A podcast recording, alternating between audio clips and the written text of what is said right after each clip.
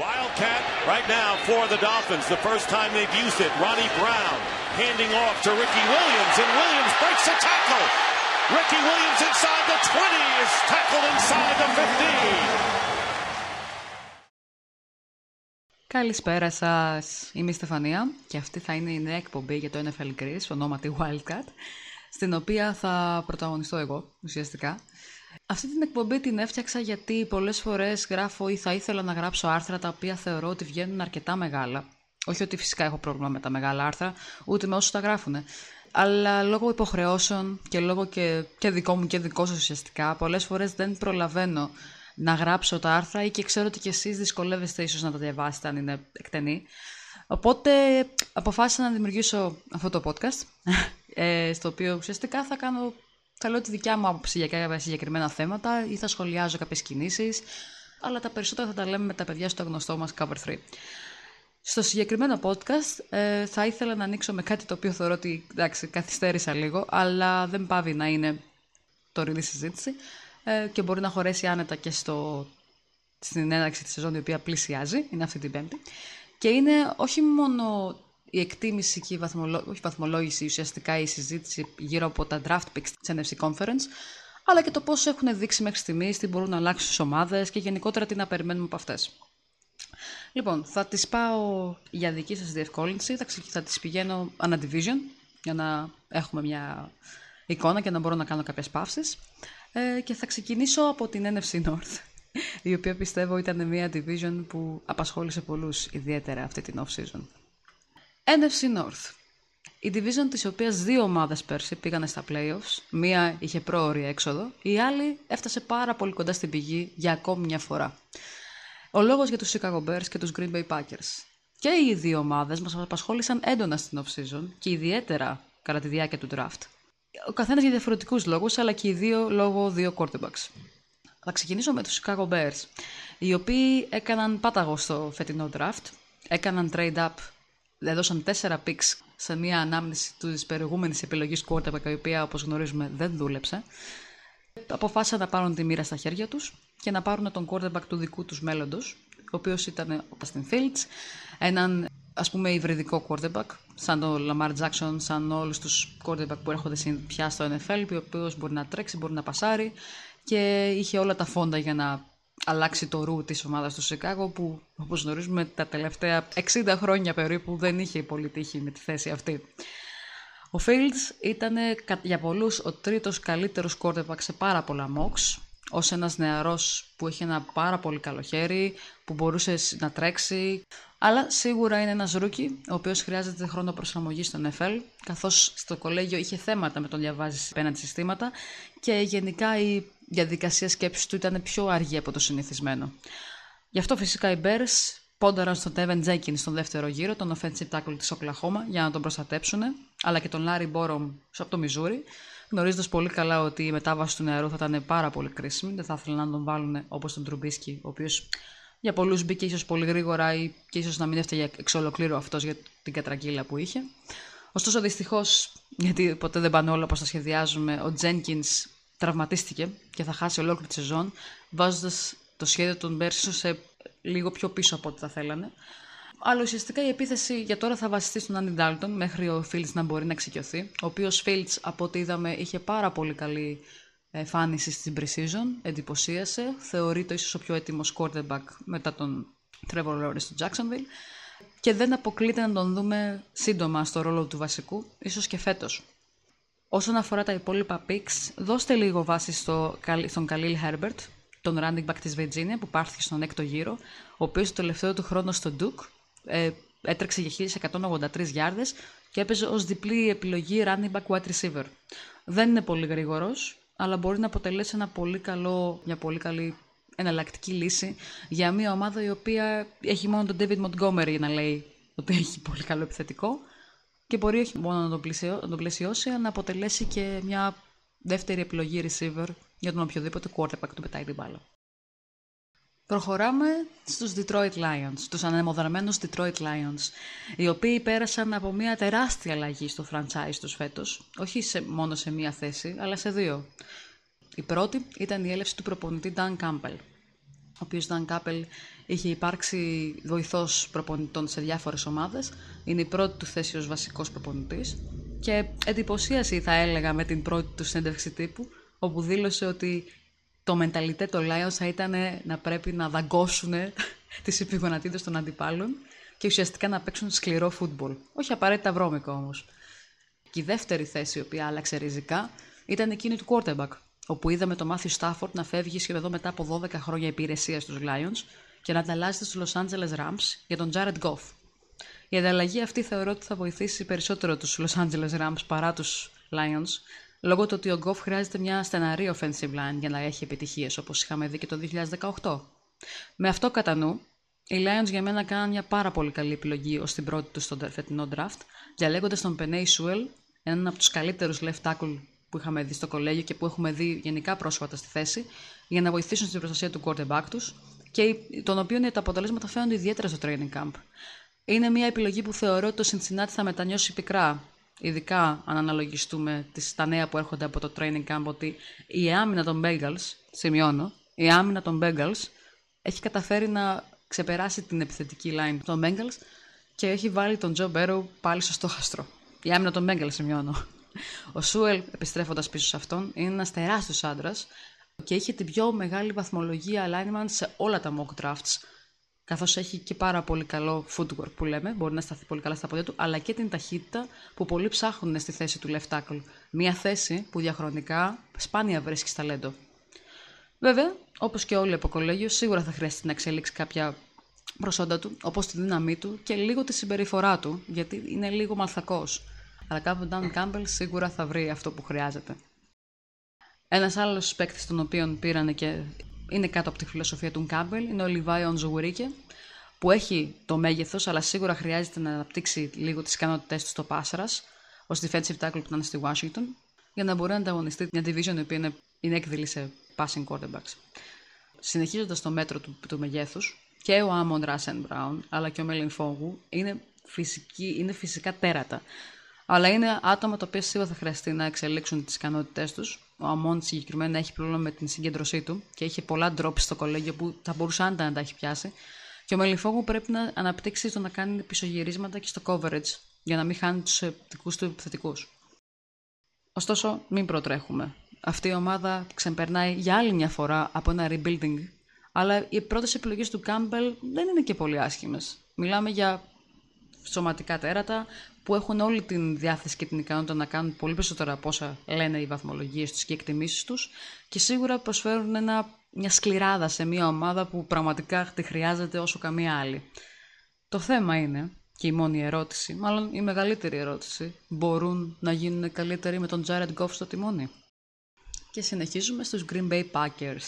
Οι Green Bay Packers, η ομάδα που μας απασχόλησε περισσότερο ίσως από οποιαδήποτε άλλη την off-season, με τη βόμβα που έπεσε λίγες ώρες πριν τον draft, όπου έλεγε ότι, όπου κατά τον Adam Schefter, που φαίνονταν ήταν ο μόνος που είχε τις πληροφορίες, έλεγε ότι ο Aaron Rodgers ήταν δυσαρεστημένος με τη διοίκηση των Packers, αλλά και την ίδια την ομάδα, και ζητούσε διακαώς να φύγει από εκείνη, είτε με trade, είτε οριστικά αποσυρώμενος από την καριέρα του. Φυσικά αυτό ταρακούνησε πάρα πολύ και τα mock drafts και τους αναλυτές, αλλά και τους ίδιους τους Packers. Καθώς όχι μόνο πολλοί τρέξαν να αλλάξουν τα mock drafts τελευταία στιγμή, νομίζοντας ότι κάποια από την ομάδα θα έκανε κάποια πρόταση στους Packers για να αποκτήσει τα δικαιώματα του Aaron Rodgers, αλλά σίγουρα και σαν division θα ανακουνόταν αρκετά αν ο Rodgers κατέληγε σε κάποια άλλη ομάδα, με την κυρίαρχη φήμη να έλεγε ότι θα πήγαινε στους Denver Broncos. Ο Rodgers φυσικά όπως γνωρίζουμε ήταν δυσαρεστημένος με το front office των Packers καθώς πίστευε ότι δεν τον βοήθησαν αρκετά στο να κατακτήσει ένα άλλο πρωτάθλημα, ότι δεν ακούγαν τις δικές του συμβουλές και φυσικά, και φυσικά λόγω του ότι εξελίχθηκε στο προηγούμενο draft, όπου οι Packers διάλεξαν τον Jordan Love προς έκπληξη όλων, καθώς δεν είχαν καν ενημερώσει το Rodgers ότι θα παίρναν έναν quarterback και ήταν σχετικά αχρίαστο. Σχολιάζοντας την κατάσταση αυτή, θεωρώ ότι και οι δύο πλευρές είχαν. Εν μέρει είχαν άδικο, αλλά περισσότερο φυσικά το front office των Packers, Ειδικά ο Brian Gutekunst θεωρώ ότι φέρθηκε πολύ άσχημα στο Rogers, έναν quarterback ο οποίος ας θυμηθούμε ότι είναι 15 χρόνια με την ομάδα αυτή και δεν ούτε ζήτησε ούτε ουσιαστικά ανέφερε ότι θα διαλέξει quarterback, κάτι που και ο Μπέλτ είχε κάνει στον Brady όταν ήθελε να διαλέξει τον Καρόπολο. Το είχε κάνει ο Andy Reid στον Alex Smith. Του είχε αναφέρει ότι θα επέλεγε τον Mahomes. Του είχε πει ότι το ταλέντο του μικρού ήταν κάτι το οποίο δεν μπορούσε να προσπεράσει. Και φυσικά ο Άλεξ Σμιθ το δέχτηκε γιατί είναι επαγγελματίας, κάτι που ο Γκούντεγκο δεν έκανε ποτέ. Και σαν να μην έφτανε αυτό, η επιλογή του AJ Dillon στο δεύτερο γύρο, ενός running back, ενώ οι Packers ήδη είχαν έναν στο όνομα του Aaron Rod Jones, σίγουρα δεν ήταν και από τα καλύτερα πράγματα που θα μπορούσαν να κάνουν για να ικανοποιήσουν τον Rogers, ο οποίος χρόνια τώρα έχει ζητήσει και δεύτερο wide receiver ή κάποιον τουλάχιστον ικανό αρκετά για να μην χρειάζεται να πετάει μόνο την μπάλα στον Davante Adams. Βέβαια, εντάξει, αν σκεφτούμε το NFC Championship, σίγουρα δεν ήταν το πρόβλημα το επιθετικό που υπήρχε στους Packers, αλλά πιο πολύ το αμυντικό. Ωστόσο, θεωρώ ότι ο Άρα Ρότζερ είχε δίκιο να είναι δυσαρεστημένος. Αν και θα έπρεπε ίσως λίγο να έχει ηγηθεί καλύτερα τον Packers στο περσινό NFC Championship. Ειδικά σε εκείνη τη, σε εκείνη τη στιγμή που ο Μάτ Λεφλέρ ζήτησε να πάνε για field goal, θεωρώ ότι μπορούσε να έχει αρνηθεί και να κρατήσει την επίθεση στο, στο γήπεδο. Αλλά αυτό είναι συζήτηση για άλλη φορά. Φυσικά το να είσαι ένας φιναλίστης στο NFC Championship δεν σε αφήνει με πολλές επιλογές στο draft, καθώς επιλέγεις προτελευταίος. Αλλά οι Packers κύλησαν το ζάρι και διάλεξαν ένα κομμάτι στην άμυνα που, όπως είπαμε, ήθελε σίγουρα εξέλιξη. Και ουσιαστικά έκρινε και το μάτς ενάντια στους Buccaneers πέρσι. Ο Eric Stokes είναι ένας ομός cornerback, ο οποίος είχε θέματα με τα πέναλτ στο κολέγιο, έκανε δηλαδή πολλά νοητικά λάθη, αλλά σίγουρα είναι πάρα πολύ καλός με την μπάλα, ξέρει ακριβώς που βρίσκεται και είναι πάρα πολύ γρήγορος από ό,τι δείχνουν το tape της pre-season του, σίγουρα θα ξεκινήσει την πρώτη μέρα, που είναι ακριβώς αυτό που θέλανε οι Packers. Αν σκεφτούμε ότι τα δύο τελευταία τους picks τους πρώτο και δεύτερο γύρο δεν ήταν ποτέ το φως των προβολέων. Ο Τζο Μάιερ ήταν επίσης ένας άλλος παίκτης που τον χρειαζόντουσαν στην offensive line, αν σκεφτούμε ότι ο center τους All Pro Corey Lindsley έφυγε τους Chargers και είναι μια ομάδα που θα πρέπει να προστατεύσει τον quarterback της, ο οποίος οδεύει στο 31ο έτος του. Δεν είμαστε όλοι Tom Brady όπως ξέρουμε. Και αν ήταν να σημειώσω κάποιον άλλο παίκτη από αυτούς που επιλέχθηκαν, θα έδινα βάση στον Kylin Hill, το τελευταίο τους pick του 7ου γύρου, τον running back από το Mississippi, ο οποίος είχε παίξει κάτω από τρία διαφορετικά προπονητικά συστήματα στο κολέγιο, αλλά ακόμα κατάφερε να είναι σημαντικός και να παράγει πολλά στατιστικά παρά τη θέση που επελέχθηκε. Μην απορρίσετε αν τον δείτε στις special teams. Κλείνουμε την NFC North με τους Minnesota Vikings, μια ομάδα που για ακόμα μια χρονιά είχε μια πληθώρα picks δεν ξέρω πού τα βρίσκουν αυτά, από τι ανταλλαγέ έχουν κάνει, αλλά σίγουρα είχαν πάρα πολλούς παίκτες να επιλέξουν για να εμπλουτίσουν την ομάδα τους. Το καλύτερο πράγμα που έκαναν ήταν να trade down για να πάνε από το νούμερο 14 στο νούμερο 23 και, και ακόμα και αυτό κατάφεραν να πάρουν ένα από τους καλύτερους offensive tackles, τον Christian Dariso, που επιλέχθηκε να γεμίσει το κενό του Riley Rafe που έφυγε στο Cleveland αυτό το χρόνο. Είναι μεγάλος, πανίσχυρος. Βέβαια είχε λίγο θέματα με το να δει τα πρώτα reps στο training camp, γιατί δυστυχώς είναι τραυματισμένος. Ένα πρόβλημα που οι Vikings ελπίζουν να δουν να φεύγει, αν σκεφτούμε ότι και η επιλογή του τρίτου γύρου, Wyatt Davis, ο guard που επιλέξανε, έχει θέματα πάλι με τραυματισμό. Μην ξεχνάμε και τον Dalvin Cook, έτσι. Αυτή η ομάδα δεν φαίνεται ότι δεν μπορεί να ξεφύγει από αυτή την κατάρα, δυστυχώς. Αν ανάγκη για να εμπλουτίσουν την offensive line τους ήταν σημαντική δύο χρόνια πριν, φέτος ήταν σίγουρα η μόνη προτεραιότητα, αν σκεφτούμε την επιλογή του δεύτερου γύρου ο quarterback και Mond μπορεί να, να παίξει πολύ πιο νωρίτερα από ό,τι περιμένουμε. Αν σκεφτούμε ότι ο Kirk Cousins, ο τωρινός βασικός quarterback, έχει αρνηθεί να εμβολιαστεί και οι κανονισμοί περί των μη εμβολιασμένων παικτών του NFL φέτος είναι ιδιαίτερα αυστηρές. Που σημαίνει ότι οποιοδήποτε αρρωστήσει θα πρέπει να έχουν και έναν αντικαταστάτη σίγουρα που θα μπορεί να γεμίσει ιδανικά το κενό. Ο Μοντ πιστεύω ότι θα μπει φέτος. Ενάντια στο τι πιστεύουν πολλοί. Αν μπορεί να κιόλας να ξεφορτωθεί την προβλεψιμότητα που έχουν οι πάσει του, πιστεύω ότι θα μπορέσει να βοηθήσει και τους Vikings γενικότερα στο μέλλον. Δεν ξέρω φυσικά αν θα είναι ένας από τους καλύτερους κόρεπα που υπάρχουν, αλλά το ότι ο Cousins δεν θέλει να συμμορφωθεί με το πρότυπο που δυστυχώς ή ευτυχώς επιβάλλει το NFL δεν αφήνει τους Vikings με πολλές επιλογές. Δώστε επίσης βάση και στον Charles Σουρατ, που ένας linebacker ο οποίος είχε παίξει σαν quarterback στο κολέγιο, που είχε εντυπωσιάσει ήδη πολλούς με την απόδοσή του και στο camp αλλά και στα περσίζωνα παιχνίδια. Τι είναι το Wildcat, μιας και έτσι θα ονομαστεί εκπομπή; Το Wildcat είναι ένας επιθετικός σχεδιασμός που χρησιμοποιείται στο football και η μπάλα δίνεται σαν snap από το center σε οποιοδήποτε άλλο παίκτη εκτός από τον quarterback. Συνήθως αυτός είναι ένας running back, αλλά πολλά σχήματα έχουν ή wide receiver ή fullback ή ακόμα και tight end να παίρνει το snap. Σε αυτόν τον επιθετικό σχεδιασμό, ουσιαστικά η offensive line γύρει προς το ένα μέρος, δηλαδή είτε θα είναι πιο μαζεμένη στα δεξιά είτε πιο μαζεμένη στα αριστερά και φαίνεται λες και είναι ένα sweep, το οποίο η άμυνα μπορεί να εκμεταλλευτεί. Αλλά όπως εξελίσσεται το παιχνίδι όταν παίρνει την μπάλα, δεν πάει ακριβώς έτσι. Η Wildcard Formation ήταν ένας επιθετικός σχεδιασμός που έχει εμφανιστεί από το 1920, αλλά ευρέως χρησιμοποιούταν στο Λύκειο και στο Κολέγιο.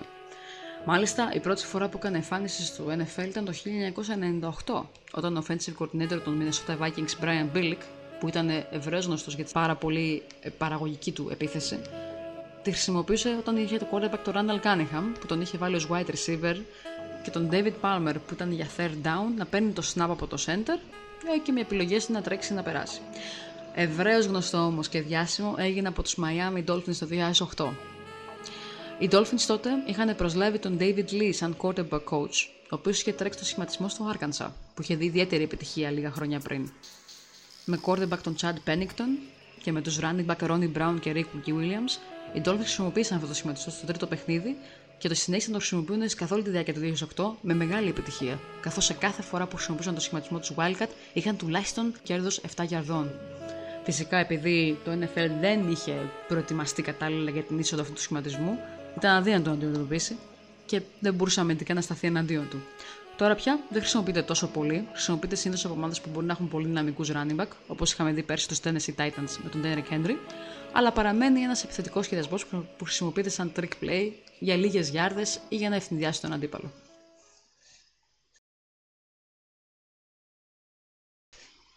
Πάμε στην NFC East, την πολύ αγαπημένη NFC East, που πέρσι είχε τους φιλάθους να τραβάνε τα μαλλιά τους από το πόσο κακή ήταν και, το... και είχε αφήσει τους άτομα να αναρωτιούνται αν θα έπρεπε τελικά οι divisional winners να παίρνουν μια θέση και εντός έδρας και όλα στα playoffs. Εγώ λέω ναι. Ποτέ δεν διαφώνησα με αυτό. Θεωρώ ότι ακόμα και οι μέτρες ομάδες πρέπει να ανταμείβονται εφόσον γίνουν πρώτα στη division. Λοιπόν, θα ανοίξουμε με τους Dallas Cowboys, τους καημένους Dallas Cowboys που πέρσι μόλις έχασαν τον Dak Prescott από τη θέση λόγω του μεγάλου και άσχημου τραυματισμού που είχε, χάσανε και την γη από τα πόδια τους. Αλλά το μεγαλύτερο θέμα που είχαν ήταν στην άμυνα. Ένα, μια μονάδα που λίγα χρόνια πριν ήταν μία από τις καλύτερες, ε, οδηγήθηκε στην αυτοκαταστροφή και τελείωσε για οποιοδήποτε ευκαιρίες είχαν οι Cowboys να δείξουν ότι ήταν διεκδικητές. Ακόμα και τον Dak Prescott έπαιξε και, και σκόραρε και γύρω στους 40 πόντους. Οπότε η πρώτη επιλογή ήταν σχετικά καλή, γιατί έπρεπε πραγματικά να έχουν μια, μια αναβάθμιση. Ο Μάικα Parsons, ο linebacker από το Penn State, ήταν από τους πιο υψηλά βαθμολογημένους linebackers. Ένα, σίγουρα ένας πρωταγωνιστής στη, στη, γραμμή, καθώς ο Leighton Van Der και ο Jalen Smith δεν μπορούσαν να στηρίξουν την defensive line πέρσι, κατά τη μεγάλη δυσαρέσκεια των Cowboys. Κάποιος θα έλεγε ότι ο Μάικα Πάρος δεν ήταν ακριβώς η πρώτη τους επιλογή και ότι θα προτιμούσαν να πάρουν τον Patrick Sertain, τον quarterback. Αλλά δυστυχώς τους χάλασαν τα σχέδια οι Devon Broncos λίγα πίξ πριν. Αντί για τον Sertain, επέλεξαν τον Kelvin Joseph, ο οποίος σίγουρα θα βοηθήσει πολύ σε μια θέση που χρήζει άμεσης αναβάθμισης. Είναι και οι δύο τους παίκτες που μπορούν να γίνουν pro bowlers με το σωστή προπονητική. Αν ήταν να σχολιάσω κάτι μόνο, είναι ότι αυτοί οι Cowboys δυστυχώς έχουν την έφεση να παίρνουν άτομα τα οποία δεν είναι και στις καλύτερες συμπεριφορές και δεν έχουν και τον καλύτερο κώδικα ηθικής. Αν σκεφτούμε ότι ο Πάρσον, ο Τζόσεφ αλλά και ο Τζο Μπόλ είχαν θέματα με τον νόμο στο κολέγιο και μάλιστα ο Μπόλ είχε κατηγορηθεί από την κοπέλα του ήταν ιδιαίτερα βίαιο. Και πάμε στους Giants. Η εποχή, η φετινή χρονιά για τους Giants θα είναι μια που η οποία ή μπορεί να τους σπάσει ή μπορεί να τους φτιάξει. Ουσιαστικά πρέπει να δουν αν ο Daniel Jones θα μπορέσει να είναι ο quarterback που θέλανε για το μέλλον τους. Δηλαδή να ηγηθεί μιας ομάδας και να μπορέσει να παράγει χωρίς να κάνει τα λάθη που έκανε στο παρελθόν.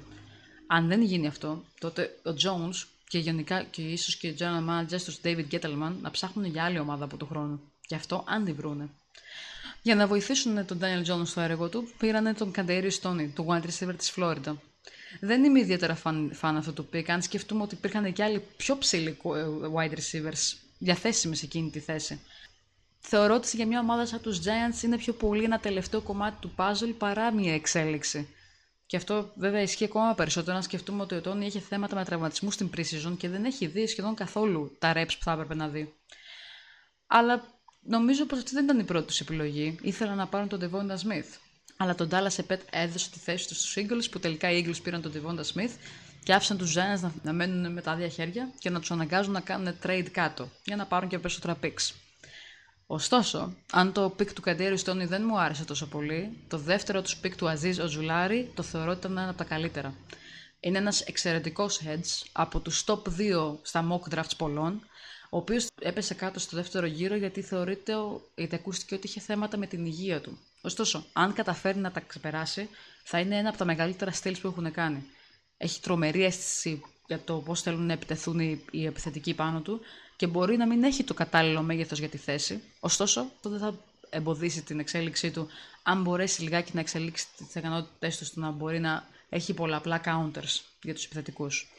Είναι ένας αθλητής με τρομερό ένστικτο και πάρα πολύ εκρηκτικός. Και σίγουρα μπορεί να γίνει ένας πολύ. Ουσιαστικά να γίνει ο Chase Young ίσως για τους για τους Giants. Ένα επίσης που ήταν πάρα πολύ ωραίο ήταν του Aaron Robinson, του cornerback από το UCF, ο οποίος θεωρώ θα βοηθήσει μια secondary που έχει από τον Αντορί Jackson και τον James, και τον James Bradbury, ο ένας εκ των οποίων ήταν και pro bowler πέρσι. Είναι γρήγορος, έχει πολύ καλή στροφή και είναι πολύ αντιδραστικός. Το μόνο που πρέπει να εξελίξει σίγουρα είναι η νοητική του αντίδραση. Και γενικά πρέπει να είναι και λίγο πιο πειθαρχημένος και να περιμένει το play, αλλά έχει ένα, ένα αθλητισμό που ταιριάζει στον NFL και μια σκληράδα που επίσης θα του χρειαστεί πολύ.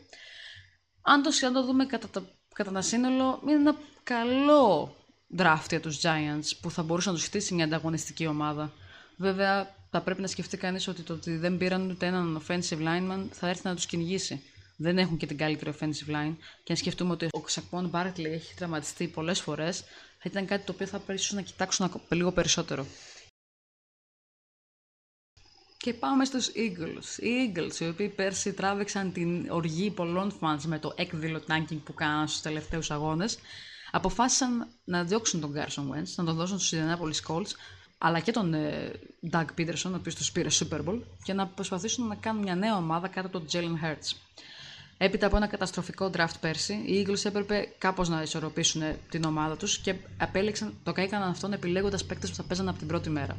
Με λίγη βοήθεια από τον Dallas, ο Θεό και η ψυχή του δηλαδή από τον Τάλλας, η Φιλαδέλφια αντάλλαξε τη θέση της που ήταν πιο κάτω για να πάρει τον Devonta Smith, τον δεύτερο καλύτερο receiver της φετινής τάξεως, που σίγουρα θα βοηθήσει τον quarterback Jalen Hurts να γίνει καλύτερος στο δεύτερο χρόνο του. Δεν είναι όμως χωρίς ρίσκο, καθώς ο Smith δεν έχει ακριβώς το καλύτερο προφίλ ενός elite receiver. Είναι 1,83 και μόλις 80 κιλά, το οποίο δίνει αμφιβολία στη πόσο αντοχή θα έχει. Ωστόσο, ο αθλητισμός του δεν μπορεί να αφισβητηθεί καθώς είναι ιδιαίτερα εκρηκτικός, έχει ένα ενστικτόδες root running και τα χέρια του είναι πάρα πολύ καλά για να γίνει ένας playmaker, σαν τον Marvin Harrison τους Colts των παλιών, τον θυμάστε. Με το δεύτερο pick, επίσης οι Eagles ήθελαν να αναπτύξουν λίγο την offensive line τους που θα χρειαστεί ιδιαίτερα σε ένα δεύτερο ετή quarterback. Με το Landon Dickerson είναι ένας ιδιαίτερα σκληρός και ανταγωνιστικός offensive lineman που θα χρειαστεί ιδιαίτερα σε μια γραμμή η οποία αιμορραγεί εντελώς από κάθε θέση και ήταν σε άμεση ανάγκη από μια εξέλιξη. Αλλά σαν τον Τιβόντα Σμιθ αποτελεί και εκείνος ένα ρίσκο, καθώς έχει ένα πολύ ανησυχητικό ιστορικό τραυματισμό. Προσωπικό φετινό που λένε Kenneth Gainwell, ο running από το Memphis, ο οποίος θεωρείται ότι θα έφευγε από τι προηγούμενους γύρους, αλλά λόγω του μεγέθους του είναι μόλις ένα 77 και με 91 κιλά, έφυγε πάρα πολλά πολύ πιο μετά από ό,τι θα περιμέναμε. Στον πέμπτο γύρο. Είχε 3.000 rushing yards σε δύο σεζόν και σκόρα 27 touchdowns. Είναι ένας φυσικός pass catcher και είναι πολύ ευέλικτος μετά από το catch. Πιστεύω ότι θα, κάνει το μεγαλύτερο, θα έχει το μεγαλύτερο αντίκτυπο και στο passing game, αλλά θα κάνει και τη δουλειά του σαν runner σίγουρα σε μια ομάδα που είχε, είδε πολλούς επιθετικούς να φεύγουν από το roster της. Και πάμε στην πολύ αγαπημένη Washington Football Team, την, την ανώνυμη ομάδα, την ΑΕ, η οποία πέρσι κατάφερε όχι μόνο να πάει στα playoffs, αλλά να είναι και η μόνη που ίσως τέσσερα τα νερά των Μπακανίε περισσότερο από κάθε ομάδα, μαζί με ποιον, με ένα πληρωματικό quarterback που δεν είχε παίξει ποτέ του σε έναν NFL παιχνίδι. Η ανώνυμη ομάδα που είπαμε είχε και ένα σχετικά ήσυχο, ανώνυμο, αλλά πάρα πολύ καλό draft που προσπάθησε να κλείσει τις τρύπες σε κάθε, σε κάθε μέρος του γηπέδου. Με το πρώτο pick τους Jermaine Davis που ήταν ο τρίτος καλύτερος inside linebacker, η Washington Football Team πήρε ένα παίκτη ο οποίος ταιριάζει καλά στο σχήμα του Ron Rivera που παίζει σε 3-4 συνήθως. Αν ο Chase Young θέλει να είναι κυνηγός των quarterbacks, ο Davis μπορεί να κανονίσει τα υπόλοιπα. Ωστόσο, πρέπει να προσέξουμε ότι έχει ελάχιστο κολεγιακό χρόνο που έπαιξε εντός γηπέδου και ίσως να μην έχει την απαιτούμενη εμπειρία για να ξεκινήσει γρήγορα ή τουλάχιστον να αποδώσει τόσο γρήγορα όσο φυσικά έκανε ο Chase Young πέρσι. Ο offensive tackle Samuel Cosme είναι επίσης ένας παίκτης που είναι, θέλει λίγο περαιτέρω εξέλιξη λόγω του, και του μεγέθους του αλλά και της γενικότερης ε, απόδοσή του. Έχει θέμα ότι δυστυχώς πολλές φορές παρατάει τα blocks και δεν κάνει τα απαραίτητα tackles. Δηλαδή, αφήνει, κάνει, μπορεί να πέφτει πάνω στον, στον αμυντικό, αλλά μετά δεν τον πιάνει, δεν τον γραπώνει. Ωστόσο, σίγουρα είναι πάρα πολύ χρήσιμο σε μια ομάδα που θα έχει βασικό quarterback ένα 40χρονο στο όνομα του Ryan Fitzpatrick.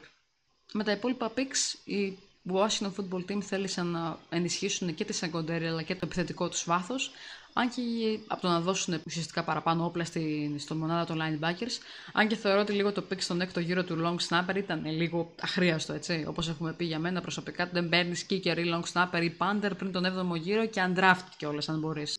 Μπορούμε να πούμε ότι αυτό το draft δεν είχε ακριβώς τα μεγάλα ονόματα που θα περιμέναμε. Βέβαια, σκεφτείτε ότι επιλέγαν και χαμηλά λόγω της θέσης τους στα playoffs αλλά προσπάθησαν με κάτω το περισσότερο δυνατόν να γεμίσουν τρύπες, να εξελίξουν και την επίθεσή τους, η οποία σίγουρα έχριζε αναβάθμισης, και ουσιαστικά να, να πούνε ότι έχουν μια έτοιμη ομάδα, της οποίας το μόνο που λείπει είναι ένας quarterback. Ώρα για τον Νότο. Την Division που πέρσι ανέδειξε τον, τον Super Bowl αθλητή. Τους Tampa Bay Buccaneers που πήραν το πρώτο του Super Bowl και δεύτερο συνολικά μετά από το 2002. Αλλά δεν ξεκινήσω από του Τάμπα, για όσους θέλετε να ακούσετε. Πάμε αλφαβητικά. θα ξεκινήσουμε από τους Atlanta Falcons. Τους δύσμερου Atlanta Falcons που πέρσι μπόρεσαν να χάσουν ενάντια σε κάθε στατιστική, με τον κάθε πιθανό τρόπο, όταν όλα έμοιαζαν σίγουρα και σίγουρα δυσαιρέστησαν πολλούς που έπαιζαν στοίχημα και τους έκαναν να τραβάνε τα μαλλιά τους. Όπως και να έχει όμως, ο χρόνος φύγει τα λόγια των Falcons, όσον αφορά το περιθώριο που έχουν για ένα πρωτάθλημα με quarterback τον 36χρονο Matt Ryan. Και γι' αυτό και κοίταξαν να του κάνουν την παραμονή όσο πιο παραγωγική γίνεται. Το θέμα είναι ότι ίσως κοίταξαν την πλευρά που ήθελε τη λιγότερη βελτίωση. Ναι, συμφωνώ ότι ο Κάιλ Πίτς είναι ένας tight end που έρχεται μία στο τόσο. Αλλά από τη στιγμή που δεν μπορεί να μπλοκάρει, το θεωρώ λίγο ως πολυτέλεια. Αν σκεφτούμε ότι υπάρχει και ο Κάλβι Ρίτλεϊ και ότι ο Ματ Ράιαν μπορεί να ουσιαστικά ανταγωνιστεί με οποιονδήποτε receiver έχει κάτω από αυτόν. Χωρίς να εννοώ ότι φυσικά δεν ήταν ένα καλό pick, απλά θεωρώ ότι θα μπορούσαν να είχαν πάρει κάποιος όπως τον Πενέι Σούελ, ας πούμε, για να ενισχύσει μια offensive line που πέρσι άφησε τον Ματ Ράιαν να βρεθεί πολλές φορές στο έδαφος. Ο Ρέαν πέρυσι ήταν πρώτος σε pass completions και pass attempts, αν σκεφτούμε, αλλά πέμπτος σε sacks, όπως ανέφερα, και η άμυνα των Falcons από την άλλη πλευρά ήταν τόσο αναποτελεσματική που έχασαν 8 μάτς με λιγότερο από 6 πόντους. Τη στιγμή που, όπως ανέφερα, υπήρχε ο Πένε Ισουέλ, η απόφαση για τον Πίτ δεν με βρίσκει απολύτως σύμφωνη, ακόμα και με την επιθυμία του Χούλο Τζόνς να φύγει, που κατέληξε όπως είδαμε στο Tennessee Titans. Όπως είπα, αν δεν βρει καλό Titan μια φορά, offensive tackle δεν θα βρεις 5. Θυμάστε τι ανέφερα για τον Πένε Ισουέλ όταν μίλαγα για τους Lions θα μπορούσαμε να πούμε ότι κάπως έφτιαξε το πράγμα στα επόμενα picks. Αν σκεφτούμε ότι ο Ρίτσι Grant είναι ένας. Ο Ρίτσι Grant που είναι safety, που θεωρείται ένας από τους top 3 safety που υπήρχαν στα Mox, είναι ένας αφοσιωμένος root runner που κινείται εξαίσια στο γήπεδο και δεν φοβάται την επαφή. Λίγο με πολλού, όπως, όπως φαίνεται ότι είναι με πολλούς το θέμα που είδαμε, με πολλούς το πρόβλημα σε αυτή την draft class. Η κορμοστασιά του είναι λόγω ανησυχίας, αλλά το καλό είναι ότι είναι ευέλικτος και μπορεί να χρησιμοποιηθεί με πολλούς τρόπους, κάτι το οποίο χρειάζονται οπωσδήποτε οι Falcons. Στο επόμενο pick, ο Jalen Mayfield ίσως αποδειχτεί ένα τεράστιο steal στο τρίτο γύρο, αν καταφέρει να προσαρμοστεί γρήγορα στο επαγγελματικό επίπεδο. Το offensive line που αναφέραμε που ήταν χρήσιμη, είδατε τελικά που και οι Falcons σκεφτήκανε. Με έμφαση στο pass protection ταιριάζει γάντι στις ανάγκες του Matt Ryan και μπορεί να αποτελέσει την κομβική αλλαγή στη δεξιά πλευρά του πασαδόρου αυτού. Θεωρώ ότι ήταν και πολύ σωστή η επιλογή του Drew Dalman, αν σκεφτούμε ότι ο Σέντερ Alex Mack είναι στην ίδια ηλικία με τον Ryan και κοντεύει στην απόσυρση. Δεν είναι κακό ποτέ να εξελίσσουμε την offensive line μας και να παίρνουμε και νέα παιδιά για να είναι έτοιμα να μπουν όταν θα χρειαστεί. Προσωπικά θα ήθελα να είχαν προσέξει λίγο την defensive line, ειδικά με τα θέματα τραυματισμών και το cap space που έχουν με την τωρινή. Αλλά κατανοώ ότι δεν μπορούσαν να τα φτιάξουν όλα με ένα draft. Σε έναν ιδανικό κόσμο το το overall θα τελαζόταν για πολλαπλά picks. Αλλά φυσικά δεν γίνεται αυτό πάντα. Το σίγουρο είναι ότι η Ατλάντα θα θελήσει να κοντράρει τους Tampa Bay Buccaneers για την κορυφή της Νότιας NFC και φέτος αν γίνεται. Προχωράμε στους Panthers. Στους Panthers, στο οποίο το περσινό draft αποτελούνταν μόνο από αμυντικούς παίκτες. Κάτι το οποίο συνέχισαν και με την επιλογή του πρώτου γύρου όταν επέλεξαν τον JC Horn, που είναι cornerback της South Carolina. Αλλά το πιο, η πιο μεγάλη αλλαγή ίσως στην Carolina φέτος είναι ότι δέχτηκαν να πάρουν τον Sam Darnold από τους New York Jets ε, ως τον τωρινό του φετινό τους quarterback. Ένα ρίσκο που μπορεί να τους βοηθήσει, μπορεί και όχι. Γι' αυτό και αποτελεί και ρίσκο. Ο Darnold, όπως γνωρίζουμε, πέρασε τρία άθλια χρόνια σε μια ομάδα που ποτέ δεν είχε τις υποδομές για να βοηθήσει το ταλέντο του και φυσικά είχε και προπονητή τον Adam Gase που δεν βοήθησε ποτέ κανέναν όπως γνωρίζουμε, αλλά αυτό μπορεί να αλλάξει στην Καρολάινα. Γυρίζοντας πίσω στο πρώτο pick που ανέφερα, ο JC Horn ήταν ο δεύτερος καλύτερος cornerback στα περισσότερα mocks. Είναι επίσης ο γιος ενός πρώην τετράκης pro bowler receiver, οπότε σίγουρα γνωρίζει πολύ καλά τις ιδιοσυγκρασίε τη θέση που πρέπει να μηνθεί εναντίον. Τα θετικά του είναι πολύ περισσότερα από τα αρνητικά του. Η αντίδρασή του σε κάποια schemes δεν είναι η πιο γρήγορη, ωστόσο αποτελεί ένα αθλητικό ίδρυμα με όλα τα εργαλεία για να είναι βασικό στις Κυριακές. Τα επόμενα τέσσερα picks έγιναν για να εξασφαλίσουν μια αρκετά αναγκαία εξέλιξη, επιθετική εξέλιξη, καθώς η ουσία του Κρίστιαν Μαυκάφρη πέρσι σίγουρα έδειξε το πόσο πολύ άδεια ήταν ε, το, πόσο πολύ άδειο ήταν το depth chart όσον αφορούσε τις επιθετικές επιλογές. Ο Τέρα Μάρσαλ ξέρει πώς να είναι δεύτερος στην ιεραρχία. Έπαιξε πίσω και από τον, τον Τζαμάρ Chase αλλά και τον Justin Jefferson στο LSU. Και ο Τζο Μπρέιντι υπήρξε προπονητής στο εκεί πέρα, οπότε σίγουρα θα υπάρχει μια άνεση και γνωριμία που θα βοηθήσει να, τον Τέρα Μάρσαλ να ενταχθεί πολύ πιο γρήγορα στο, στο σχηματισμό των Carolina Panthers. Ο Ντεβιόν Νίξον, που είναι ο defensive tackle από την Iowa, ήταν να φύγει στο δεύτερο round κατά πολλά mock drafts, αλλά κατέληξε στον πέμπτο προς μεγάλη χαρά ίσως των Carolina Panthers, που θα, καθώς θα ενισχύσει μια secondary που μαζί με τον JC Horn μπορεί να δει μεγάλη αλλαγή φέτος. Είναι ένα πάρα πολύ ωραίο draft, γεμάτο ποικιλία, που θεωρώ ότι ίσως κάνει και την Carolina ένα όχι, τόσο, όχι ένα τόσο πολύ αναφερόμενο, αλλά ένα dark horse που ίσως θα πρέπει να το προσέξουμε. Η τρίτη ομάδα της NFC που θα ασχοληθούμε, οι Saints, μπαίνουν σε αχατογράφητα νερά φέτος. Είναι η πρώτη φορά μετά από 15 χρόνια που θα παίξουν χωρίς τον Drew Brees στη θέση του quarterback. Αφού ο Πολάκης All Pro και σίγουρος Hall of Famer ανακοίνωσε την απόσυρση του αφού του είχασε στο Divisional από τους Tampa Bay Buccaneers. Ε, πιστεύω ότι όσο και αισιόδοξος να είσαι, όσο και μεγάλος φαν του Saints να είσαι, αυτή η χρονιά δεν είναι για μεγάλες προσδοκίες. Η απουσία του Drew Brees, αν και ίσως αναμενόμενη, είναι τεράστια. Και ενώ σίγουρα θα μπορούσε να γεμίσει ιδανικά γρήγορα, το να διαλέγουν και στο νούμερο 28 δεν βοήθησε τις ευκαιρίες τους να βρουν κάποιον που θα μπορούσε να τον καταστήσει άμεσα.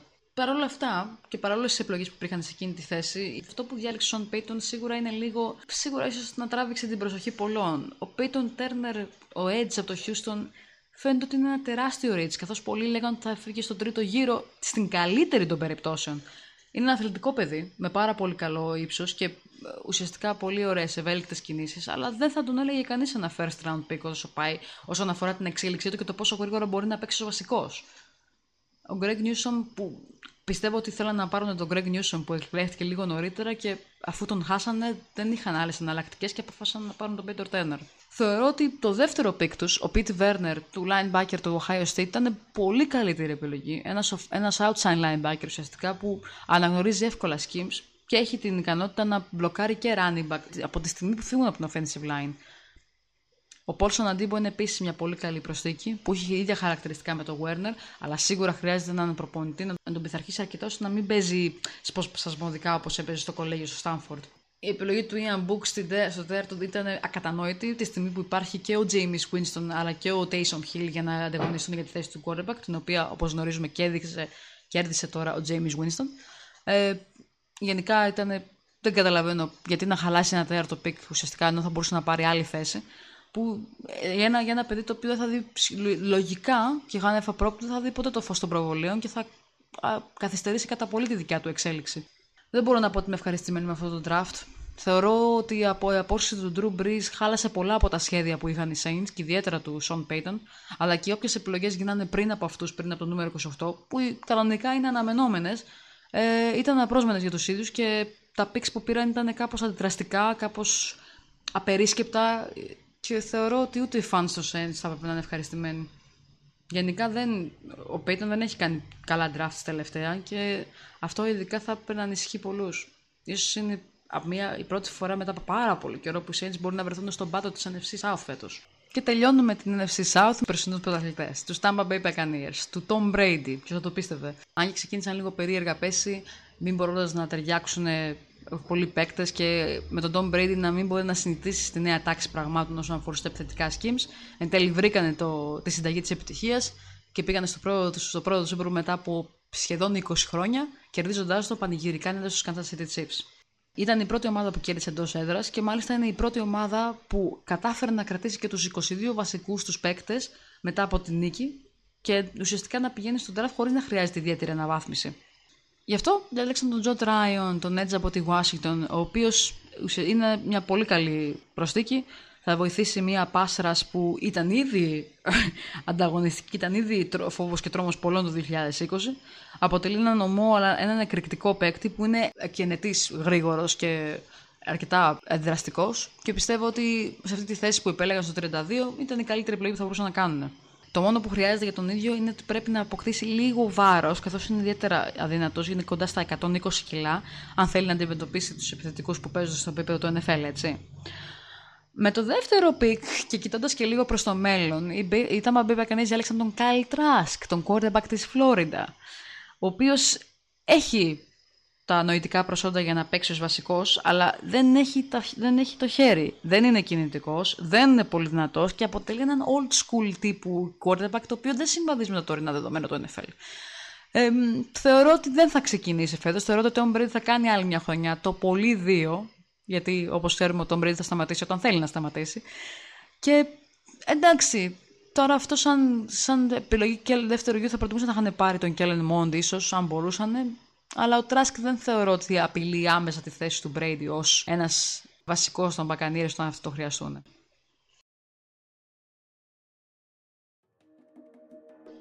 Θες να μιλήσεις για NFL και δεν βρίσκεις παρέα; Θεωρείς ότι η δικιά σου άποψη για κάποια συγκεκριμένα θέματα πρέπει να ακουστεί; Γιατί δεν έχεις την παρέα μας λοιπόν στο Discord; Το NFL Greece έχει ανοίξει τις πόρτες στο Discord πριν από ένα χρόνο. Μετράμε ήδη 200 μέλη και συζητάμε για πάρα πολλά θέματα. Από NFL μέχρι και μουσική ή ακόμα και για Φόρμουλα 1. Άμα θες να μπεις και να συμμετάσχεις, πάτα το link που θα βρεις στο Twitter ή στην κορυφή της σελίδα μας στο nflgreece.gr για να γίνεις μέλος τη μιας παρέας που συζητάει για φούτμπολ και όχι μόνο. Φτάσαμε NFC West κιόλας. Wow! Η NFC West, η, NFC West γενικά από τότε που ήρθε ο Σον McVay στους Rams αποτελεί μια τρομερή division. Σχεδόν ποτέ δεν ξέρεις ποιος θα πάρει την πρώτη θέση ή αν περισσότερες από μία ομάδα θα πάνε και στα playoffs. Αυτό δεν έχει αλλάξει και φέτος. Αν σκεφτούμε ότι αλλάξανε πολλά και στους Rams και στους 49ers.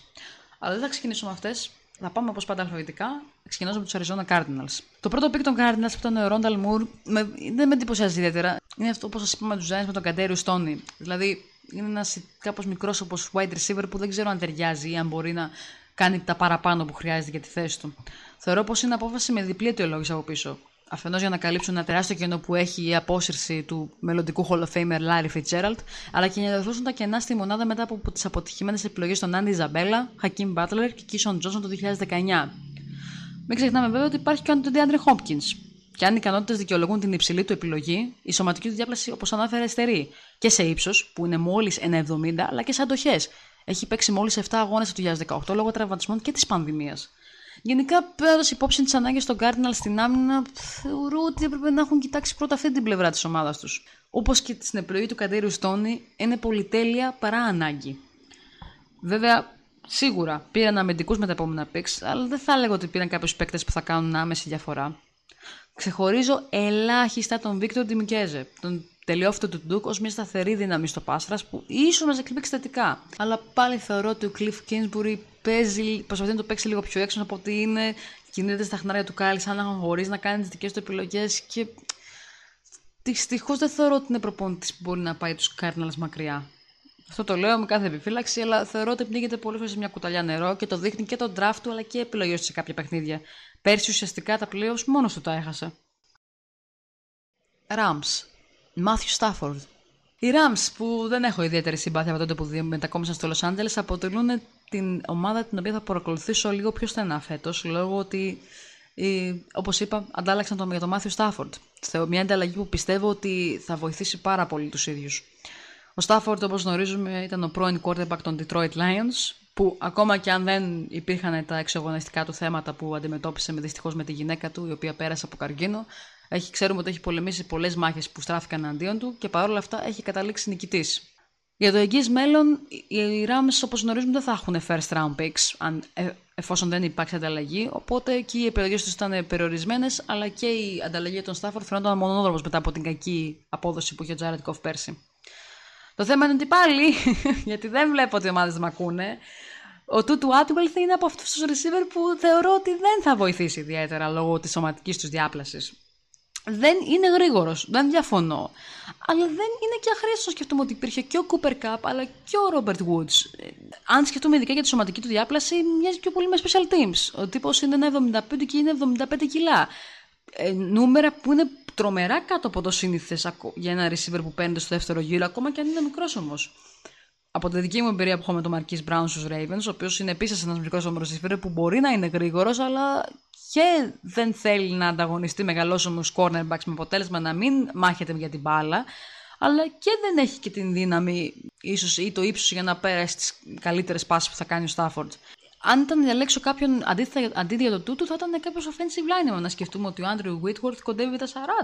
Και το Στάφορντ δεν είναι και ο ίδιος νεαρός και έχει χτυπήσει πάρα πολλές φορές μες στην καριέρα του θα μπορούσαν να είχαν πάρει ή τον Τζέλε Μέιφιλ ή τον Wyatt Davis που πάρθηκαν αργότερα από τον τούτου. Επίσης και ο Ernest Jones δεν τη θεωρώ επίσης πολύ καλή επιλογή. Αν σκεφτούμε ότι χρειαζόταν και ένα edge, έναν edge περισσότερο από ότι ένα linebacker. Και ο Ernest Jones δεν ήταν και ακριβώς και καλύτερη επιλογή, αν σκεφτούμε ότι χρειαζόταν πιο πολύ έναν edge παρά ένα linebacker. Επίσης ο Jones επιλεγόταν κατά πολλούς πολύ πολύ πιο μετά, αν σκεφτούμε ότι έχει περιορισμένο αθλητική ικανότητα και δεν έχει και ιδιαίτερη, ιδιαίτερο ελεγμό στα routes. Και ξανά πάλι, Jacob Harris, receiver. Γιατί να τον πάρουν. Δηλαδή δεν μπορώ να καταλάβω κάποιες επιλογές. Θα πέραν άτομα τα οποία δεν χρειαζόντουσαν και θέσεις που πραγματικά έπρεπε να καλύψουν, τις ξεχάσανε. Ο μόνος παίκτης που μπορώ να πω ότι μπορεί να γεμίσει κάποια ανάγκη είναι ο Ρόμπερτ Ρόσελ, που ήταν πάρα πολύ καλή προσθήκη. Αν σκεφτούμε ότι, αν σκεφτούμε το cornerback Troy Hill και ο Johnson, John Johnson, ο safety, πήγανε στο Cleveland ουσιαστικά θα ήθελα να είχα δει τους Rams να έχουν πιο πολύ δώσει σημασία σε κάποιες θέσεις που έχασαν άμεση ανάγκη και όχι να πάρουν τα λαμπερά picks σε ένα draft κιόλας που είχε πάρα πολλές επιλογές από αυτά που ζητούσαν. Είτε ήταν H είτε ήταν offensive tackle. Και πάμε στο Σαν Φρανσίσκο. Με το Σαν Φρανσίσκο και τα έχω βάλει. Όπως γνωρίζουμε, επέλεγαν στο νούμερο 12. Πριν το draft, κάναν ανταλλαγή με τους Miami Dolphins και ανέβηκαν στο νούμερο 3, ανταλλάσσοντα pick για ουσιαστικά για να πάρουν τον quarterback που θέλανε. Πολλοί δεν ξέραν ποιο θα πέρανε. Λέγανε Justin Fields, κάποιοι λέγανε Zach Wilson, κάποιοι λέγανε ότι μπορούν να κάνουν και trade, ανέβουν πιο πάνω να πάρουν, το, να πάρουν κάποιον άλλον. Αλλά τελικά κατέληξαμε τον Trey Lance. Τον Trey Lance, ο οποίος έρχεται από την North Dakota State, πώς είχε έρθει και ο Carson Wentz, είναι ένας quarterback ο οποίος δεν είναι ακόμα έτοιμος να δει τη θέση του βασικού στο NFL και θεωρώ ότι μπορούσαν να τον έχουν πάρει ακόμα και στο νούμερο 12, αν σκεφτούμε ποιοι quarterbacks φύγανε. Δηλαδή οι Bears πήραν τον Phil στο 10, οι Jets πήραν τον Wilson στο 2, οι Jaguars δεν υπήρχε να πάρουν κάποιον άλλον πέρα από τον Lawrence. Οπότε δώσανε picks αχρίαστα για να πάρουν ένα quarterback που μπορούσαν να βρουν μετά και δεν θα ξεκινήσει και άμεσα. Επίσης, μπορεί να είναι από τους λίγου, αλλά δεν θεωρώ ότι ο Καρόπολο ήταν ο υπέτειος για τον οποίο χάσαν το Super Bowl τότε. Είναι σίγουρα επιρρεπή τραυματισμούς, αλλά αυτό δεν πάει να σημαίνει ότι είναι ένας αξιόλογος quarterback ο οποίος μπόρεσε να οδηγήσει τους Fan Francisco 49ers στο Super Bowl, έτσι. Και ο Lance, αν σκεφτούμε και λίγο ότι έπαιξε σε ένα κολέγιο δεύτερης κατηγορίας, δεν ξέρω κατά πόσο μπορεί να τα καταφέρει για να δικαιολογήσει το τρίτο pick το οποίο πάρθηκε. Θεωρώ ότι είναι ένα μεγάλο ρίσκο. Σίγουρα έχει τις ικανότητες, αλλά παραμένει ρίσκο. Αυτό που σίγουρα δεν μπορώ να αμφισβητήσω είναι ότι τα κάποια picks που έγιναν μετά ήταν ακριβώς για να ενισχύσουν την προστασία που θα έπρεπε να έχει και ο Lance αλλά και ο Garoppolo, γιατί όπως ξέρουμε τραυματίζεται συχνά. Και ο Γκάρντ Άρον είναι μια πολύ καλή προσθήκη από τον Notre Dame και ο offensive tackle Jalen Moore που πάρθηκε στον πέμπτο γύρο. Ο running back που πήραν ο Trey Sermon το high στο τρίτο γύρο θεωρώ ότι δεν χρειάζεται να πάρθει. Ξέρουμε ότι το, η μονάδα του running back στον 49ers είναι πάρα πολύ καλή και θα ήθελα να έχουν ίσως κοιτάξει λίγο περισσότερο τους αμυντικούς γιατί όπως ξέρουμε ο Nick Bosa δεν μπορεί να τα κάνει όλα αν και έχουν το Fred Warner που τον αγαπώ ιδιαίτερα. Ε, είναι ένα είναι ουσιαστικά ένα draft το οποίο πιστεύω κοιτάει περισσότερο στο μέλλον από το αντί να κοιτάει στο παρόν και θεωρώ ότι οι 49 ίσως παραδίδουν τα όπλα με τον Καρόπολο πολύ πιο γρήγορα από ό,τι θα έπρεπε. Θα δείξει. Μπορεί να κάνω και λάθος. Αλλά είναι ένα ρίσκο, είναι ένα ρισκαδόρικο draft το οποίο, ειδικά με τον Trey Lance, το οποίο μπορεί να τους ωφελήσει στο μέλλον περισσότερο από ό,τι νομίζουμε τώρα, έτσι. Και κλείνω με το Seattle, αυτό το Seattle πια. Το οποίο η Seattle είχε το χαμηλότερο αριθμό picks στο, στο φετινό draft με μόλις τρία και όχι μόνο αυτό, δεν επέλεγαν καν πρώτο γύρο, επιλέγαν στο δεύτερο. Οπότε μπορείτε να σκεφτείτε ότι εντάξει, με τρία picks τι να αλλάξεις και τι να φτιάξεις. Αλλά αυτή η ομάδα φαίνεται ότι πιο, πιο πολλά χαλάει από ό,τι φτιάχνει και αρχίζει να βγάζει επικίνδυνα σε πολλές θέσεις. Εντάξει, μπορεί πέρσι να βάλουν τον Τζαμάλ Adams στη θέση του safety, αλλά δεν πάει να έχει πάρα πολλές ανάγκες και στην offensive αλλά και στην defensive line. Με το πρώτο τους pick πήραν τον Dwayne Eskridge, ο οποίος α πούμε ότι είναι μια ενδιαφέρουσα επιλογή. Κάποιοι, οι περισσότεροι αναλυτές χαρήκανε. Αν σκεφτούμε ότι μετά πήραν τον Stone Forsyth στον έκτο γύρο για να βοηθήσει την offensive line. Αλλά θεωρώ ότι το Seattle συνεχίζει και αυτοκαταστρέφεται με αυτές τις επιλογές. Έχουν τον DK Metcalf, έχουν τον Tyler Rocket. Τι να τον κάνουν άλλο ένα receiver; Αν πάρουμε υπόψη ότι είχαν πάρα πολλά λίγα picks, θα μπορούσαν ουσιαστικά να ανταλλάξουν του δεύτερου γύρου, να κατέβουν λίγο πιο κάτω και να πάρουν πιο, πολλά, πιο πολλούς αθλητές για να γεμίσουν τις πολλές τρύπες που έχουν. Αν συνοψίσουμε ότι είχαν, όπως είπαμε, λίγα picks, ότι δεν ανταλλάξουν τον 56ο pick και όλο αυτό το χάλι που είχαν πάρει στα προηγούμενα draft με τα προηγούμενα first round picks, τώρα σαν Penny, τους offensive tackle που δεν δουλέψανε, έχουν βάλει την ομάδα σε μια σκοτωδίνη και μια κάθοδο ανωνυμίας που ουσιαστικά αν αφαιρέσεις από αυτήν, από αυτήν τη μονάδα τον Wilson, αυτή η ομάδα θα καταρρεύσει. Και ο Carroll δεν φαίνεται ότι είναι ικανός ή να θέλει να τον βοηθήσει. Όπως είδαμε και πέρσι, επέμενε να τρέξει ένα κολεγιακό σχηματισμό το οποίο όχι μόνο δεν ταιριάζει στις ικανότητες του Wilson ή ακόμα και τις μειώνει, όπως έχουμε δει στις αρχές, το passing game του Wilson τον είχε βάλει σε συζήτηση για MVP. Αλλά ο Carroll δεν έχει και την offensive line ούτε και τους running backs για να μπορέσει να στηρίξει τέτοιο σχηματισμό. Η defensive line του, πέρα από κάποιον, κάποιους παίκτες από τον Bobby Wagner, δεν έχει κάποιους άλλους ε, παίκτες που κάνουν τη διαφορά. Ό,τι κάνει το Seattle φέτος, δυστυχώς, για άλλη μια χρονιά δεν θα έχει νόημα. Δεν πιστεύω ότι μπορούν να περάσουν στο Σαν Φρανσίσκο ή και τους Rams ακόμα με τα schemes που έχουν. Ναι, θα κάνουν τα φαντασμαγορικά παιχνίδια που κάνουν στη regular season. Παίζει να ξαναμπούν και στα playoffs, αν και εγώ δεν το νομίζω, αν πάρουμε υπόψη την εικόνα της NFC West φέτος, και πάλι θα βγουν με πρόορη έξοδο. Το μόνο που μπορούν να ευχηθούν οι fans τους είναι ο Wilson να μείνει υγιής.